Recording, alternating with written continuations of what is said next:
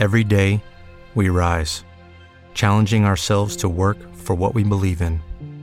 At U.S. Border Patrol, protecting our borders is more than a job, it's a calling.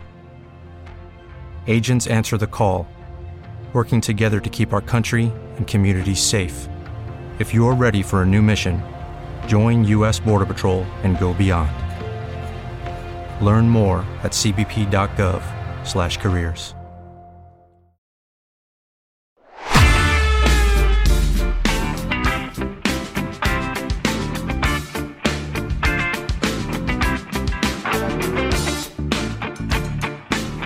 Hi, everybody. Thank you so much for being with us in this post draft week after the NFL college draft for our Pro Football Weekly podcast. I am Hub Arkush, the executive editor and general manager at PFW. Our managing editor, Arthur Arkush, is alongside. And um, I don't know about you, Arthur, but uh, I'm hoping to get some sleep one of these nights. It's been a pretty hectic week or so and just winding down and trying to line up all the questions and stories after the draft. It's a fun time of the year, um, and uh, you jump right into the rookie mini camps and then the OTAs and the veteran mini camps. Uh, so it's certainly been a hectic period around the National Football League.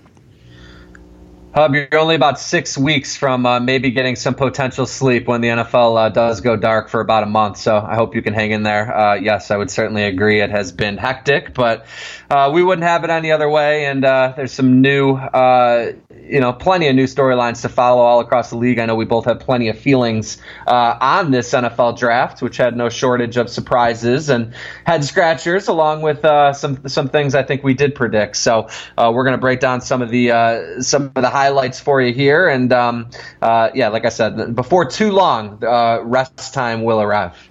All right, so so let me start with the one that is absolutely driving me crazy. I won't say it's keeping me up nights, but but it really is making me nuts. Uh, I, I, tend to listen to uh, NFL radio on Sirius a lot because I'm in the car a lot. I think they do a fantastic job there.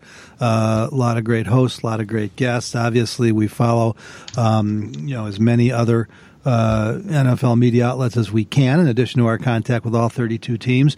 And if I hear one more pundit say that Daniel Jones is the most controversial pick in this gra- draft, when it is not in the same stratosphere for controversy that Kyler Murray at number one is, it's just it, it's it's making me nuts. I mean, all anybody wants to talk about is what the Giants did at six, when clearly this whole draft spun off, and one of the craziest picks I've ever seen was Kyler Murray at number one. Yeah, I definitely hear where you're coming from. I, I don't, I don't disagree per se, um, but I, I think that most have known Kyler Murray was going to be the pick uh, in Arizona for a couple months now. So maybe, uh, you know, maybe the sort of the shock factor uh, kind of wore down on that. Um, there have been whispers that you know Daniel Jones was the Giants guy. Everyone knows about the David Cutcliffe connection, of course.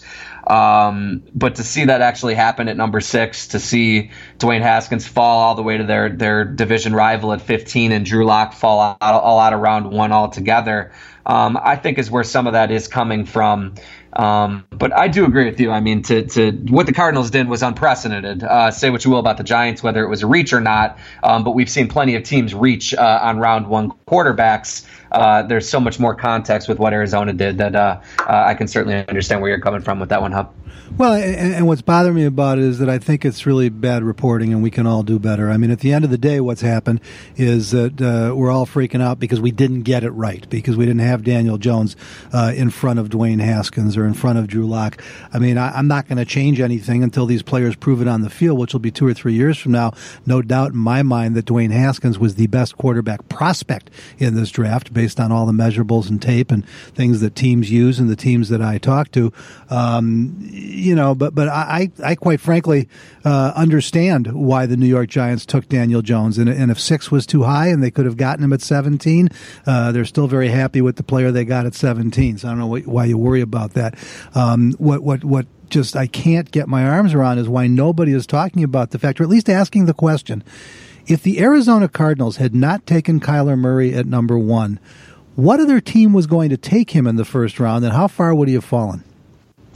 I believe the Oakland Raiders would have taken him at number four, um, and I think there would have been uh, some other teams that would have pursued him, whether it was the Denver Broncos uh, or other quarterback needy teams. So, yeah, I think we do have a, a little bit of a disparity on that. And, and, Hub's talking to a lot more people around the NFL than I am, uh, but I can't shake the feeling that uh, he would have been the Raiders guy. So I don't think he would have fallen that far up which is interesting, Arthur, because I don't think there's any chance the Raiders would have taken him at four. Uh, and, and I know, you know, we're all working our sources and trying to get comfortable with what we've got. And yes, you know, Jon Gruden fancies himself the quarterback whisperer and all that. Um, but this kid doesn't come close to fitting what Jon Gruden is usually looking for. And so I suppose it would have been fun if Gruden had taken him at four. But anyway, uh, it didn't happen. It's time to move on. It's time to figure out what all these teams did. Um, and, you know, you look at the situation in New York, uh, if they were going to take Daniel Jones, they are convinced that Eli Manning has got some good football left in him. I think if you watch the tape of him the second half of last season, it's hard to debate that. I'm not saying he's, you know, the same player he was four, five, seven years ago, uh, or, or where he's at right now, but he definitely can still play at this level. And so, you know, Jones ends up in a pretty good situation where he's probably going to get to sit and watch uh, for a year a guy who, you know, some think is going to be a Hall of Famer. Yeah, I don't think he's going to be a Hall of Famer, and I don't think he has much left in the tank. So I guess we'll disagree on that too. If you look at the, the teams that he beat up on last year in the second half of the season, uh, they were playing backup quarterbacks, and uh, he's going to have to do it all now without uh, Odell. So I, I just I've got real concerns about the evaluation uh, of the quarterback position there overall. Uh, but as far as a good landing spot uh, for Jones, I think it is because the fact of the matter is the Giants at least believe that Eli has something left, uh, so he won't be rushed into the lineup. I don't believe Daniel Jones is ready to play just yet. but Hub, I think what bugs me about the pick, and and I've talked to a couple people since then who thought it was a fine pick at number six. It's clear David Gettleman wasn't the only guy guy with eyes for Daniel Jones. I get it that there is some allure there uh, in, in certain NFL circles, but um, I just don't get it. If you're talking about sitting him for a couple years, uh, and is Dave Gettleman. I don't know whether he did it tongue in cheek or not, who said maybe they could sit him for three seasons because that's how long their love affair with Eli Manning could last. Um, uh, I don't get it at all because I think it's an old school. I think it's an antiquated uh, way of thinking uh, when you look at how teams um, are maximizing kids on rookie contracts, especially at the quarterback position. Uh, I believe it's the greatest individual perk that you can get or the biggest advantage that you can find in the NFL in 2019. And teams that aren't actively looking to, take advantage of that, uh, it doesn't make sense to me. Look, Dwayne Haskins was a one year starter, and the first thing Washington said is, yeah, he's going to compete immediately for the starting job. Uh, Daniel Jones, I believe, started four years at Duke, and uh, he's still not going to get a chance. Again, I don't think he is ready just yet. Um, but that's where I think a lot of this kind of gap comes from in, in the different lines of thinking, whether it's in the media uh, or draft Twitter, if you will, versus the way certain people in, within NFL circles are viewing Daniel Jones. Let's talk about Drew Lock all the way down at 41 or 42. I talked to as many people who thought Drew Lock was the best quarterback in this draft as I did who thought Kyler Murray or, or Daniel Jones were. Yeah, and I think that's awesome value. It's kind of ironic because uh, you know John Elway, the guy who's just taken you know countless swings at the quarterback position, most of them misses, um, and to be able to do what he did to to leverage that uh, trade down with Pittsburgh in round one and end up flipping that pick to to move up ten spots and go back to back with Dalton Risner and Drew Lock, uh, I thought was fantastic work. Hub. Everyone knows Elway has been uh, enamored with Lock since the Senior Bowl. Um, he, I think, finds himself in a pretty good situation now too, because clearly the Broncos have their wagons hitched to Joe Flacco for 2019. Lock, another guy who's not ready to play um, might have the highest ceiling of any of these quarterbacks. I mean, all the physical tools are there. Uh, you have some concern about his lack of progress at Mizzou. Um, you know, with in, in, three years of a really quarterback friendly system, and then last year, of course, under Derek Dooley, went a little more pro style. Uh, did have his best year in terms of completion percentage, but um, a lot of really intriguing tools here. And now I believe it's up to the Broncos and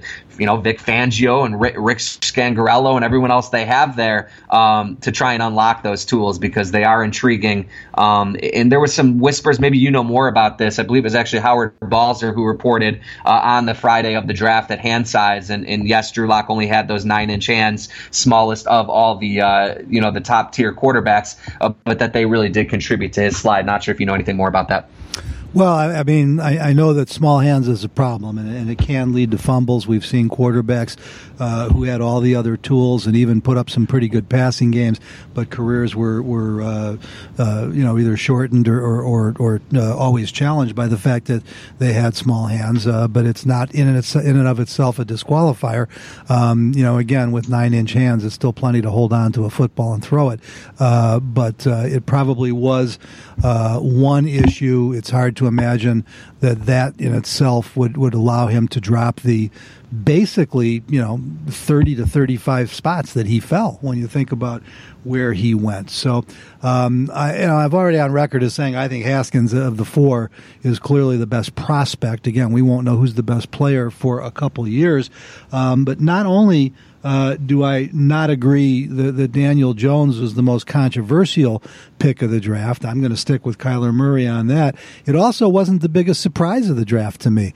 To me, the biggest surprise of the draft was the way that Josh Rosen absolutely crushed his transition from the Arizona Cardinals to the Miami Dolphins. I mean, with everything that we've heard about this young man, I don't know how anybody in his situation could have handled that 36 hour window better than Josh Rosen did when he was moved moved from the Arizona Cardinals to the Miami Dolphins.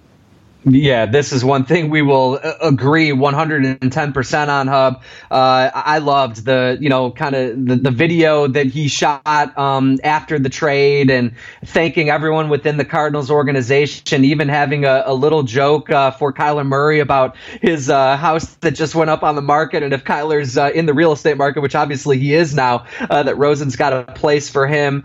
just awesome to see him take the high road. And really, you know, if you talk to people inside inside that building. Obviously, Steve Keim wouldn't be one of them to go on the record and say it, but I think Rosen had a lot of fans from the way he handled uh, really the the worst situation among all the five first round quarterbacks last year. He was given no chance to succeed. Uh, he never hung his head. He never complained. Um, and he got a raw deal, and, and, you know now he gets a fresh start in Miami. It's a shame he's going to another team with no playmakers and no offensive line, but uh, they're taking the long view, and clearly they think Rosen uh, over the next handful of years uh, can emerge as, as their franchise guy. And if he does, man, did he come in an incredible bargain. See, Arthur, if we just talk about it a little bit, I'll work you around more to understanding. That's another reason the pick of Murray is so controversial. If in fact Rosen was as well liked and well respected within that organization, um, obviously the pick of Kyler Murray all spins around the hiring of Cliff Kingsbury as the head coach. That is also right. one of the more controversial moves of the offseason. We'll have plenty of time to break that down over the next couple months and even throughout uh, the rookie year of Cliff Kingsbury and Kyler Murray. Um, I think that Miami did a really nice job of acquiring Rosen. I think Rosen, as I said, just crushed the way he handled uh, the transition. What I do not understand is pretty much everything else that the Miami Dolphins did in this draft. Uh, see, I loved Christian Wilkins at 13. I had zero problem with that. Um, I think they get a, a, really unique football player who I think is going to emerge as an interior pass rusher, even though we didn't see it all that much uh, at Clemson. And I think another part of this, and everyone knows, I mean, gosh, the uh, his character off the field is just unassailable. Not only his football character, but what he meant uh, to that culture, what he meant in the classroom. So uh, I think he's the kind of guy, Hub. If Miami emerges with kind of their two faces of the franchise, uh, with their top two picks and Christian Wilkins and Josh Rosen, no one's going to care what they did after that. Now, yes, I didn't know much about Andrew Van Ginkel of Wisconsin, the linebacker in round five. Uh, Michael Deiter, maybe the, the first Wisconsin pick in round three, the offensive guard might have been a little bit of a reach. But if you come away with one starting offensive lineman, if not two, between Deiter and Isaiah Prince, uh, in addition to those two guys we talked about, they took a couple late round flyers on running backs because we know uh, Chad O'Shea coming from that New England system is going to use them a bunch. Uh, maybe you'd like to see a little bit more bang for the buck, but I, I understood what they were doing. Um, I just, uh, you know, outside of the headliners, not a lot to really kind of blow your hair back, I guess. Well, I understood what they were doing too, and, and I'm not challenging the quality of the prospects they took. Uh, I will tell you, Christian uh, Wilkins and Clelin Ferrell were arguably two of the highest character guys in this draft. Unfortunately, right. I can't find a draft board I respect that had them in the top 20 players. They were first round picks that probably belonged between 20 and 32. Again, that all plays out over the next year or two. Um, I just don't see anything on the tape that tells me that, that, that those guys are going to be any more than, you know, at best good football players. And that's really, you're looking for something more than that in the first round. But what made no sense to me is that what Miami did more than anything else was stockpile picks for next year. I mean, uh, and, and, this is a team that is is rebuilding now that needs as many new warm bodies as they can possibly get. And I don't know who they're going to line up this year. Yeah, the offensive line in particular is concerning. It looks like this Michael Deiter in round three has to be a plug and play guy. So, um, yeah, I get what you're saying, but it, Hub, I think that this was a team that largely until Josh Rosen fell into their lap w- was playing for 2020. I know Brian Flores won't admit it, uh, but you've seen sort of a, a, shift a little bit organizationally with even Stephen Ross, a guy, uh, you know, uh, uh who's never met a star he didn't like and has never uh, met a splash move he wasn't welcoming, uh, seems to have kind of shifted his philosophy here and getting this solved for once and for all. So it seemed to me like a team that was looking toward 2020 until Rosen fell into their lap, and then you had to adjust last minute. Um, but I'm okay with stockpiling picks for the future if you're kind of building it for the long haul around Josh Rosen. See, again, though, I, I don't understand the, playing for what in 2020. I mean, we heard people talk about a much better quarterback group. They could still take one. You know, they didn't give up nearly as much for Josh Rosen as the Arizona Cardinals did. But unless they don't believe Rosen is the guy and they're they're positioning themselves for the number one overall pick, what are they playing for in 2020? That, that that's what I'm missing here. Well, it just wasn't an overnight rebuild. I mean, look at all the guys that they, they sent off from, you know, Cameron Wake to Robert Quinn to, uh, you know, last year, of course, in Ndamukong Suh, Mike Pouncey, the list goes on. There just isn't a lot of talent to work with here. So they're stockpiling picks, whether to use them in 2019 or 2020. They know that they need more shots at rebuilding this thing. So uh, just not a lot of talent on the roster right now. Yes, you'd like to see them come away with more of it right away, but uh, they're just not fooling themselves into thinking this is going to be any type of a quick turnaround. And I, am not sure we're on the same page here. I, I get that, but they're just delaying the rebuild by a year by waiting till 2020. That that's what I'm getting at here. Is we we agree they're rebuilding, um, but but you would think they'd want to bring in as many good football players as quickly as possible to get the rebuild going. Yeah, I, you know, I, I hear what you're saying. Um, whether they're spending them this year or next year, I, am not sure if it's six and one, half dozen in the other. I think what we can uh, agree on, and clearly what Miami agrees on, is that they weren't going to compete this year. So uh, they're putting it on their their new coaches to to develop these kids as they get more draft picks, and uh, we'll just wait and see what happens. You know, I I, I don't know that uh, uh, there's one right answer or wrong answer, at least in my opinion. Okay, round two. Name something that's not boring. A laundry? Ooh, a book club. Computer solitaire, huh? Ah, oh, sorry, we were looking for Chumba Casino. That's right. ChumbaCasino.com has over 100 casino style games. Join today and play for free for your chance to redeem some serious prizes. ChumbaCasino.com. No purchase necessary. Full prohibited by law. 18 plus terms and conditions apply. See website for details. Thank you to all of our great sponsors. We also want to give our thanks to our executive producer, Dan Mott, who makes our podcast and pretty much all of our broadcast efforts possible. Dan does such a great job for us, actually making sure that this ends up uh, available for your ears. And of course, we thank all of you for downloading our podcasts uh, and for listening to them each week. I'm Hub Arkush, uh, executive editor, general manager at Pro Football Weekly, along with our managing editor, Arthur Arkush. And let's pick up where we left off, Arthur. And, uh, we can each take a crack at this one. I'll let you go first. Why is Tyreek Hill still a Kansas City Chief? Oh, uh, because the Kansas City Chiefs have proven time and again that they don't care what type of people they have on their roster; they just care what type of football players they have up. Well, I, that that you know, I think is fair. Um, I, I, too simplistic, but let's be honest here. Uh, that's that's why. That's because Andy Reid and, and Brett Veach uh, uh, are are willing to take on uh, character issues uh, as long as they can contribute on the football field. And uh, unfortunately, it starts at the top with with Clark Hunt too, who hasn't taken a, a strong enough stance on this one either. Yeah, you know, again, I think that's fair, but but you got to look a little deeper than that too, because they will take chances on these young men um, but Kareem Hunt was gone overnight, and, and I'm not going to say for a lesser offense. I guess I am going to say for a slightly lesser offense, only because while I do not differentiate between domestic uh, domestic abuse uh, against a, a, young woman and a three year old child, in the case of Kareem Hunt, he kicked at and for the most part missed a young lady.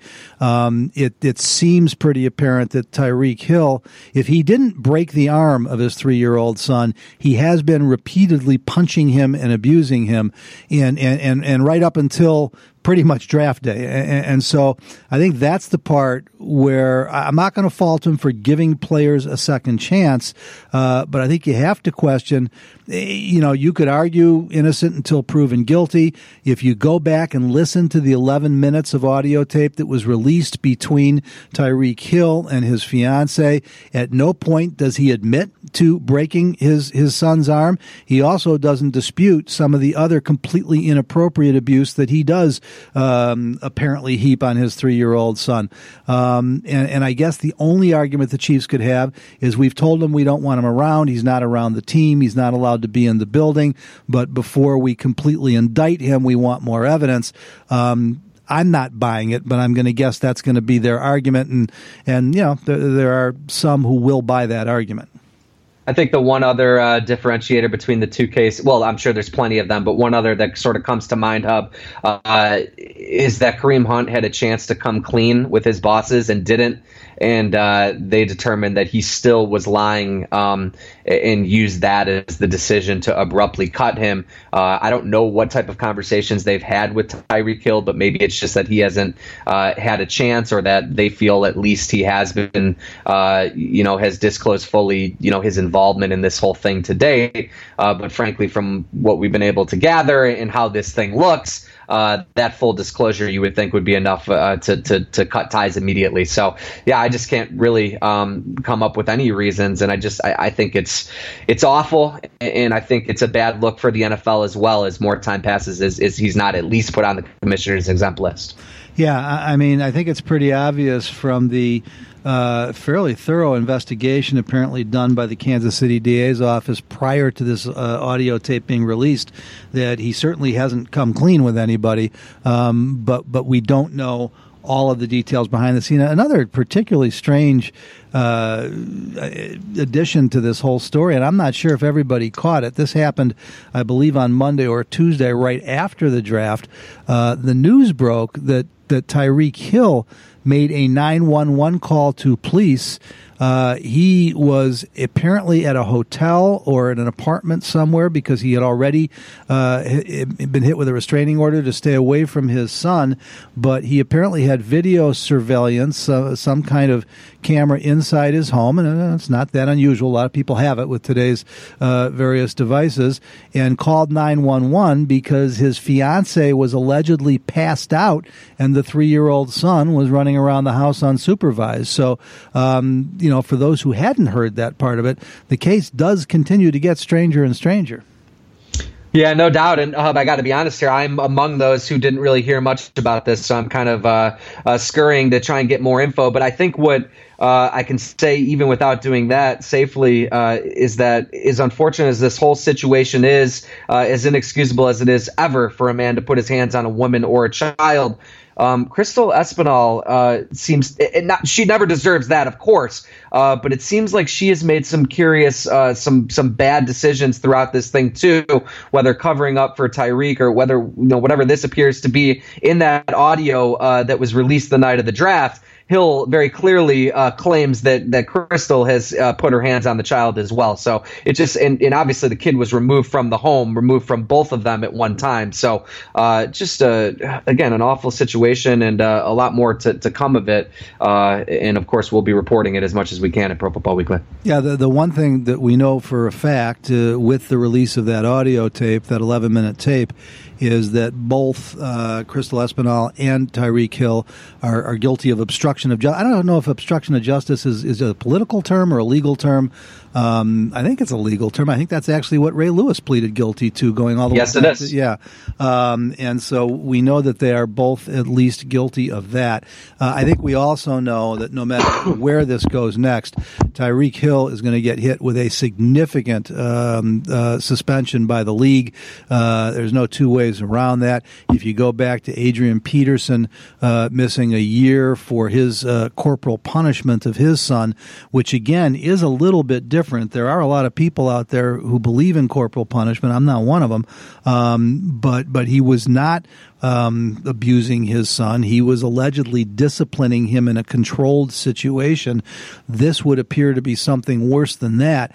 Um, I'm guessing that that may be the opening benchmark uh, that Tyreek Hill misses at least a season. He's going to miss some extended playing time. The league hasn't made that statement, but I think we can be pretty certain that that's what's coming next uh, once they have figured out the various legal ramifications of this and whether he even remains a chief. Yeah, absolutely. And it seems fairly clear, Hub, that the Chiefs are now preparing for this, uh, what feels like an imminent uh, outcome, too. Of course, they, they drafted Mecole Hardman, one of the fastest wide receivers available last weekend, and uh, someone that it looks like they're going to look uh, to lean on pretty early, potentially in a Tyreek Hill like role. Uh, they also brought in Darwin Thompson, the really explosive running back later in the draft, who could be another fit in some of those gadgety uh, roles that the Chiefs so brilliantly had, had created for Tyreek Hill on the football field before everything uh, went sideways off of it. All right, Arthur. Um, we've talked about a few of the hotter news items over the last weekend or so. Let's get to the draft specifically. I'm going to let you go first, and we'll do two or three arrows up, two or three arrows down. Uh, let's get the negative out of the way so we can finish on the positive. Who are the two, three, four teams uh, whose drafts disappointed you the most uh, over the course uh, of the of the three day weekend? Yeah, uh, how about start with the 49ers? Um, you know, I, I, I, certainly to have Nick Bosa fall into their lap at number two is outstanding. And although we might have preferred Quinnen Williams uh, at Pro Football Weekly, it's not like we're gonna, uh, you know, we're not gonna slam the, the Nick Bosa pick to the 49ers. It looks like it should be a really good one, assuming he can uh, sort of fit in with what they're doing there, both on and off the field. Um, but after that, you know, I like the players a lot, in Deebo Samuel and Jalen Hurd. I think they're both fascinating, but I just I'm leery when a team that appears to be still pretty far away is investing so much at the wide receiver position. Remember, they traded up just last year for Dante Pettis, uh, a kid I like a lot, and I think he showed a lot as a rookie. So uh, to double up in rounds two and three with Deebo Samuel and Jalen Hurd didn't make a whole lot of sense to me. It felt like a luxury uh, Kyle Shanahan and John Lynch can't afford. Uh, and speaking of which, uh, in round four, to go with Mitch Wishnowsky, the, the highest drafted specialist uh, at number 110 overall he went way ahead of where Michael Dickson went last year, an all rookie, uh, excuse me, an all pro uh, as a rookie. Um, to me, that was just way too rich. I like some of the picks they made later, but fairly hard to recover from there, in my estimation. Uh, and then the Atlanta Falcons is the other one I would point out. excuse me. I love the idea of, of you know rebuilding Matt Ryan's protection. I thought Ryan played a lot better than people thought last year, uh, despite a deteriorating offensive line. But um, to to go with Chris Lindstrom that high at number 14 when Garrett Bradbury's still on the board at 18, uh, to trade back into round one and give up second and third rounders for the right to draft Kaleb McGary, a guy we had as a, a late day two prospect. Um, uh, the value there just didn't really seem to align for me uh, all that well, and you know I, I, thought some of the picks they made later on were fine. Um, but I just, I guess I like the way the Vikings went about rebuilding their offensive line so much better with Garrett Bradbury and then Dru Samia at number 114 overall. Uh, seemed like they got a lot better value, uh, at least in my eyes, than the Falcons did. Well, Arthur, I, I agree on those. I'm going to add a couple more. I'm still trying to figure out what the Detroit Lions were doing. I think that uh, in the case of TJ Hockenson, I've already called him one of the best tight end prospects in the last decade. That he falls to them at eight, I think, is great fortune for them and definitely good value there at number eight. But then the next two picks in rounds two and three at 43, Jahlani Tavai from Hawaii, who we had as clearly a day three pick and possibly not till the fifth or sixth round. The next one up, Will Harris, the safety from Boston College, uh, at 81 in the third round. Another day three pick and probably a fifth rounder. Um, you know, Travis Fulgham in the sixth round. I'm not going to knock it two more, but we had him as a priority free agent. Um, uh, you know, even even Austin Bryant, uh, the, the, fourth defensive lineman uh, out of Clemson, you know, 117 seemed a little rich. And we always, you know, qualify or try to qualify this for folks. These kids may all turn out to be all pros, and nobody's saying that they're bad football players. The way, at least I and, and, and we at Pro Football Weekly try and evaluate drafts in the immediate aftermath is based on a consensus of the draft boards that you've looked at or gotten access to, or at least got some information on. Did teams get players that were expected to go higher? Was it great value? Did they get them right about where they belonged? And if they got them right about where they belong, that's a good draft. Or did they reach up for guys who might have been later and therefore not get full value out of their picks? And in that regard, I go to the Dallas Cowboys. Now, now I get they didn't have a first round pick, and Amari Cooper is looking like a pretty good pick for them in 27. That in essence is how it works out. But but Trysten Hill at 58 just it makes no sense. This is a kid out of Central Florida um, who, has got some excellent tape. He he does have some excellent football skills, but but you talk about red flags everywhere about character and attitude, and and and this is a team that is being forced to rebuild the defensive line because of the chances they've taken on guys like Irving, eh, you know, and, and, and Randy Gregory and even Tyrone Crawford. And to do it again um, with your first pick in the just makes no sense to me. Um, uh, I get Connor McGovern at 90. Uh, Tony Pollard, I thought, was, a, a again, uh, a real reach at 128. Now, you know, you're looking to have a backup plan in case Zeke Elliott gets hurt. Uh, actually loved Michael Jackson, their fifth round pick, the, the, the corner. I think he's an excellent cover corner guy. Um, I just have to mention that they drafted, uh, you know, two Jacksons in the fifth round, Michael and Joe. Uh, they're neither a relation to the family. You can't make this stuff up. Uh, Joe, uh, Father Joe, uh, a little bit of a reach at defensive end. So just, just don't really get you know what the Cowboys were doing there, um, and and I'm not real impressed by it. And then you know the other team that, that bothered me a little bit, and, and some people are raving about it, um, is the Oakland Raiders. And and I, I am a Mike Mayock guy. Uh, Mike is a friend. We're not close friends, but we did several um, national radio broadcasts together of NFL games, working for Westwood One. He is as good a guy, as class and individual as you'll find. I think ready to be a GM. Has trained for this his whole life, even though it was kind of outside the league. Um, but I'm getting back to the value proposition, and, and, and um, you know, I, I think that Johnathan Abram at, at, at 27 is certainly a, a really nice value.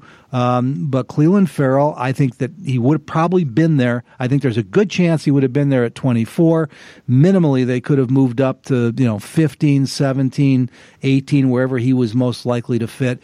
And I don't even like Josh Jacobs at 24. Now, I, I mocked him to the Raiders there because, you know, it was a huge need, but I didn't, I thought Miles Sanders was the slightly better prospect. That doesn't matter because I'm not an NFL scout, but I didn't see any of these running backs uh, uh, with clear first round grades. Uh, again, um, the you know Mike obviously loves the the the the, the toughness and, and, and the character issues with these guys, but Trayvon Mullen, another Clemson play, Clemson player at 40, they just took way too high.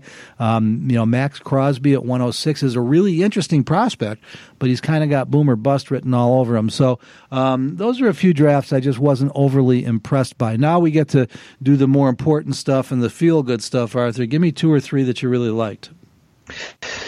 Uh, yeah, Hub, we hit a little bit already on the Miami Dolphins. I have them here because I just think the value uh, in getting a Josh Rosen and, and, and I like the value of Christian Wilkins at 13. So if those two hit, I think we're looking back on this draft as one of the best in the league. Uh, we hit briefly on the Denver Broncos, but I love what they did for a second consecutive year. Uh, not only with those, you know, with the move down to get Noah Fant and uh, you know, and to get Drew Lock and Dalton Risner, but I like some of the later picks as well. So uh, very exciting haul for John Elway, and then a couple couple we haven't hit on just yet. I have to credit them. Look, if I'm going to drag Washington any any chance I get because I just think it's such a clown show there uh, with Dan Snyder and Bruce Allen, well, then we also need to praise them when they do great work. And to have Dwayne Haskins fall to them at 15, uh, fortuitous or not, was outstanding value to get the best quarterback in the draft per Pro Football Weekly's ratings. Uh, I thought Montez Sweat was the type of talent that you do gamble on. And uh, yes, they did give the Colts a second rounder next year to go up and get him. Uh, but if he turns into the double digit sack guy that he looks like on tape,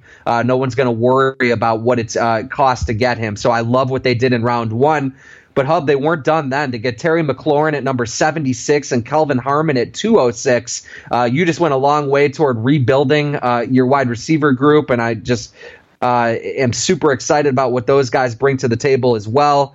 Uh, you got a, a, potential starting center and, and Ross Pierschbacher from Alabama. Jimmy Moreland, I've talked about on this podcast, is one of my favorite sleepers to get him late in the seventh round. Uh, I think he's got a shot to stick in kind of a rebuilding uh, secondary. So I really like what Washington did a lot. And then the New England Patriots, uh, I thought it was so fun that Bill Belichick did something he hadn't done in 18 years and drafted N'Keal Harry with the final pick in round one. I love the fit there. Uh, I think he's going to contribute as a rookie for Tom Brady. Uh, they got your guy in round three and Chase Winovich, like him a lot. Uh, the move up for Joe Joejuan Williams is interesting because Greedy Williams goes one pick later, uh, but there's no doubt that when you look at, at sort of his measurables, when you look at uh, what he brings off the field, that Joe Joejuan Williams is an outstanding fit for the Patriots too. Uh, Yodny Cajuste, a great value pick later on for a potential future starting left tackle. Uh, there are more picks here too. It was a huge draft class, but uh, by the looks of it, New England did really well as well. Yeah, Arthur, I, I, obviously disagree with you on Miami. We've already talked about that, but certainly agree on Washington and, and, and the Patriots. And I do think that with Joejuan Williams, you know, he's drafted as a cornerback, but there's a pretty good backup plan there too. Uh, should they end up deciding he's going to be a safety, uh, a couple other teams. My favorite draft of all is the Tennessee Titans. Uh, Jeffrey Simmons at 19. I understand he's got the ACL, but NFL players come back from ACLs all the time, and this kid was top five, top ten on most of the boards of the people that I respect. I love even more A.J. Brown at 51. I realize he fell to 51. I don't understand why. I had him as the second best wide receiver uh, in this draft after DK Metcalf, who fell even further, by the way. Uh, I like Nate Davis at 82. Love Amani Hooker at 116. D'Andre Walker, the edge rusher out of Georgia, at 168. Just tremendous value everywhere that Tennessee went. And then the other team that, that I think just, you know, again, killed it um, is the is the Pittsburgh Steelers, and, and part of it is simply because you know you mentioned Bill Belichick did something he never does. Kevin Colbert making a dramatic trade in the first round, making a dramatic draft trade at all. This stuff doesn't happen. but um, to go up and get Devin Bush now, getting him at ten is probably right about where he belonged. I, I think that he and Devin White were two interchangeable prospects. I'm not sure which one's going to be the better pro. I lean a little bit um, towards Bush because of his production. Um, um, but but the difference between Bush and White and the rest of the, the, the prospects in this draft was night and day. And so love that Colbert made the move and then was still able to bounce back in the third round and get Diontae Johnson. Now I'm not as high on Diontae Johnson as some people. I'm not sure this is great value, but it's pretty obvious that what they see um, is is the next. Uh, they hope Antonio Brown, and then again, you know, just really good value. I think Justin Layne, the cornerback from Michigan State at 83, uh, Benny Snell at 122.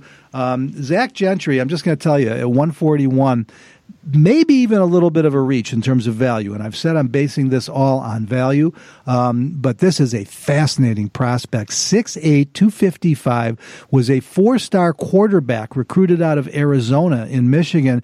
As a freshman, realized that his future might be a tight end, requested the move, but only has a couple years playing the position. He's already an outstanding receiver, occasional case of the drops, um, but they add 10 pounds to him. You could have the kind, and I'm just saying the kind of athlete that Gronk was. Nobody's pretending this guy's going to be Gronk. And then again, Sutton Smith uh, at 175, an edge rusher out of Northern Illinois. I think Pittsburgh got excellent value. And then Arthur, much like what you said about liking as much what the, the Patriots did as who they drafted, I thought what Seattle did. You know, the Seahawks, they always come up with these prospects that, that either you don't know as much about or um, there is great controversy. But the one thing they all do is, is they run sub four five forties.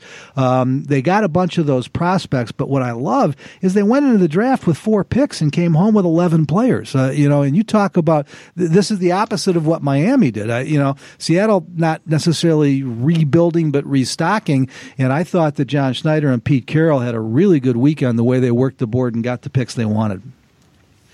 Yeah, impressive to start the week uh, prior to the Frank Clark trade, like you said, with a league low four picks and emerge with that massive haul, no doubt about it. Uh, I did have some issues with, with some of the you know the value that they seem to obtain, just nowhere near aligning with uh, where our projections were. But again, I guess that's why they're Pete Carroll and John Schneider, and we're Pro Football Weekly. We'll have to wait and see. Uh, I remember plenty of us uh, panning the 2010 draft uh, in Seattle too, and we all know how that one worked out for them. So, but how about we disagree all the time. People who listen to this podcast obviously know that. but just very quickly back to the Miami thing why is it okay for teams that seemingly are ready to go for a Super Bowl now uh, to sort of eschew future picks to trade up and go do that sort of much like what the Bears did and have done in recent years. But then on the flip side, a team like Miami, a roster that's nowhere near ready, uh, why do you have a problem with the thought process of trying to, to stockpile future picks? Uh, to try and fix the problem over the long haul. I guess I don't understand that. I, I, don't have a problem with stockpiling future picks, Arthur, but I think you just answered your own question. The Chicago Bears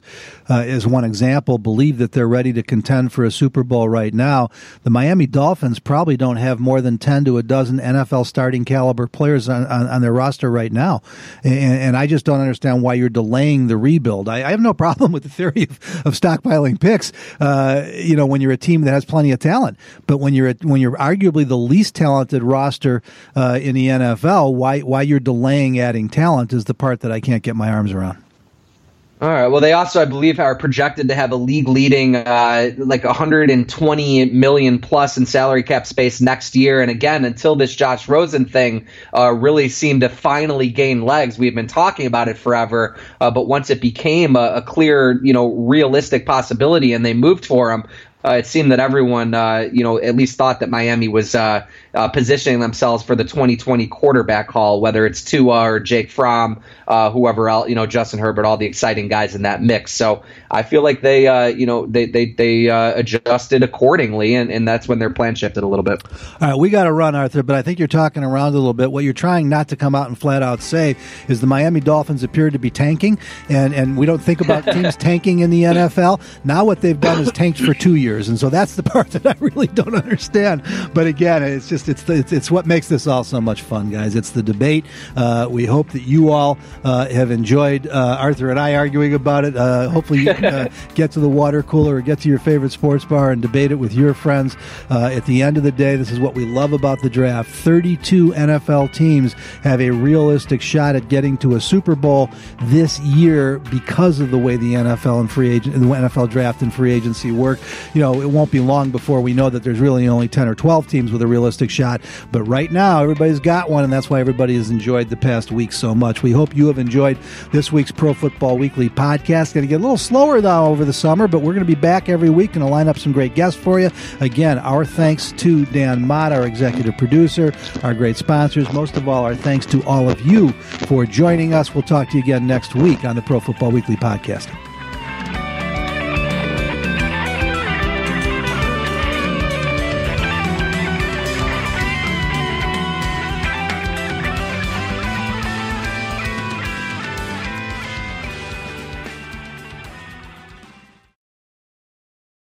Hello, it is Ryan, and I was on a flight the other day playing one of my favorite social spin slot games on chumbacasino.com. I looked over the person sitting next to me, and you know what they were doing? They were also playing Chumba Casino. Coincidence? I think not. Everybody's loving having fun with it. Chumba Casino is home to hundreds of casino style games that you can play for free anytime, anywhere, even at 30,000 feet. So sign up now at chumbacasino.com to claim your free welcome bonus. That's chumbacasino.com and live the Chumba life. No purchase necessary. VGW, void, prohibited by law. See terms and conditions 18 plus.